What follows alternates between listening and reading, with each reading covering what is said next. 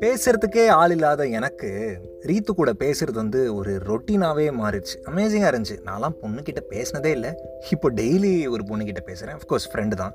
இருந்தாலும் கொஞ்ச நாள் கழித்து ரித்து வந்து ஐ லவ் யூ அப்படின்னு சொன்னான். This is the unspoken and cut பிக்சர்ஸ்லேருந்து நான் அவங்க நண்பனுக்கு நண்பன் வைத்தி. ஐ லவ் யூன்னு ரித்து வந்து நார்மலாக ஃப்ரெண்டாக தான் சொன்னான். ஏன்னா லவ் யூ அப்படிங்கிறது நார்மலாக எல்லா ரிலேஷன்ஷிப்லேயும் எக்ஸ்ப்ரெஸ் பண்ணக்கூடிய ஒரு வார்த்தை தானே? ஆனாலும் எனக்கு ரொம்ப ஒரு மாதிரி டிஃப்ரெண்ட்டாக ஸ்பெஷலான ஃபீல் ஏன்னா என்னெல்லாம் வந்து ஏ உன் கூட பேசுகிறது நல்லா இருக்கு. ஐ லைக் யூன்னு கூட யாரும் சொன்னதில்லை. ரீத்து வந்து ஃப்ரெண்டாக சொல்லியிருந்தா கூட ஐ லவ் யூ மச்சான் அப்படிங்கிறது வந்து என்ன ஒரு சூப்பர் ரிலேட்டிவ்ல செம்ம ஃபீலில் அது. நான் வேறு லெவலில் எங்கேயோ பறகுறேன் குதிக்கிறேன் ஒரு மாதிரி ஆகுது. ஆனால் pretended to be normal normal ராஜானு கெத்து கெத்து அமைதியாரு நார்மல் நார்மல் அப்படின்னு சொல்லிட்டு நானும் வந்து கேஷுவலாக ஆ லவ் யூ டூ அப்படிங்கிற மாதிரி சிம்பிளாக ரிப்ளை பண்ணிட்டேன். ஆனால் கொஞ்ச நாள் பேச பேச எனக்கு சின்னதாக ஒரு கன்ஃபியூஷன் வந்துச்சு. எனக்கெலாம் வந்து இந்த ரிலேஷன்ஷிப் பாண்டிங் ஃப்ரெண்ட்ஷிப் எல்லாமே புதுசு தானே. ஸோ இப்போ நான் ரித்து கிட்ட பேசுகிறது வந்து வெறும் ஃப்ரெண்ட்ஷிப் தானா? இல்லை அதை தாண்டி ஏதாவது இருக்கா? அவள் லவ் யூன்னு சொல்கிறப்போ வந்து எனக்கு அவ்வளோ ஸ்பெஷலாக ஃபீல் ஆச்சு. நான் ஒருவேளை அதை எக்ஸ்பெக்ட் பண்ணுறனோ ஃப்ரெண்ட்ஷிப் மேலே நான் ஏதாவது எக்ஸ்பெக்ட் பண்ணுறனோ அப்படிங்கிற மாதிரி ஒரு கன்ஃபியூஷன் எனக்கு வர ஆரம்பிச்சிருச்சு.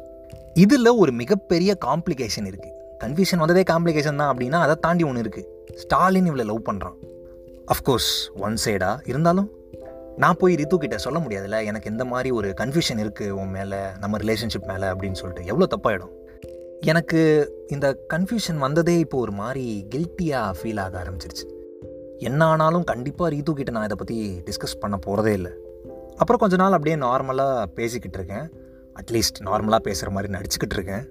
அந்த மாதிரி பேசிக்கிட்டு இருக்கிறப்போ எனக்கு டாப் ஆஃப் த மைண்டில் இந்த ஒரு தாட் ஓடிட்டே இருக்குது சப்போஸ் ஸ்டாலினும் ரீத்துவும் கம்மிட் ஆகிட்டாங்கன்னா ஸ்டாலின் எனக்கு இருக்கிறது ஒரே க்ளோஸ் ஃப்ரெண்டு ரீத்து கிட்ட நான் டெய்லி பேசிக்கிட்டு இருக்கேன். அதை தாண்டி எனக்கு அவன் மேலே இருக்கிறது லவ்வா இல்லை ஃப்ரெண்ட்ஷிப் தானா அப்படிங்கிற ஒரு கன்ஃபியூஷன் வேறு இருக்குது இவங்க ரெண்டு பேர் க்ளோஸ் ஆகிட்டாங்கன்னா அப்போ நம்ம நிலமை? திருப்பி பழைய மாதிரி அந்த சாலிட்யூட் அந்த தனிமைக்கே போயிடுவோமோ அப்படின்னு ஒரு பயம் ஒரு இன்செக்யூரிட்டி இதெல்லாம் தாண்டி அதிகமான பொசசிவ்னஸ் ச்சே எவ்வளோ மோசமான வியாதியில் அது பொசசிவ்னஸ் கொஞ்ச நாள் கழித்து ரித்து அவளோட ஹோம் டவுனுக்கு போயிட்டா அவள் ஊருக்கு. எனக்கு அவள் போனதுலேருந்து பயங்கரமாக ஏதோ பெருசாக என்னமோ மிஸ் ஆன மாதிரி இருக்குது பேசுகிறா அப்பப்போ பட் ஹோம் டவுனில் வேலை இருக்கும் ஃபேமிலி இருக்கும் ஃப்ரெண்ட்ஸ் இருப்பாங்க பிஸியாக இருப்பாங்கல்ல. ஸோ பேசுகிற ஃப்ரீக்வன்சி கொஞ்சம் கம்மியாகுது எனக்கு ஒரு மாதிரி பயங்கர மிஸ்ஸிங் ஃபீல் ஆக ஆரம்பிச்சிருச்சு. இது அன்ஸ்போக்கன் தான். நான் உங்கள் நண்பனுக்கு நண்பன் Vaithi from cut out pictures தொடர்ந்து பேசலாம். நம்ம ஜான் ரீத்து ஸ்டாலின் அண்ட் மற்ற ஃப்ரெண்ட்ஸ் எல்லாம் வந்து இந்த பாண்ட் வந்து என்ன ஆகுது? இந்த கதை வந்து எப்படி நகருது அப்படிங்கிறத பற்றி Thank you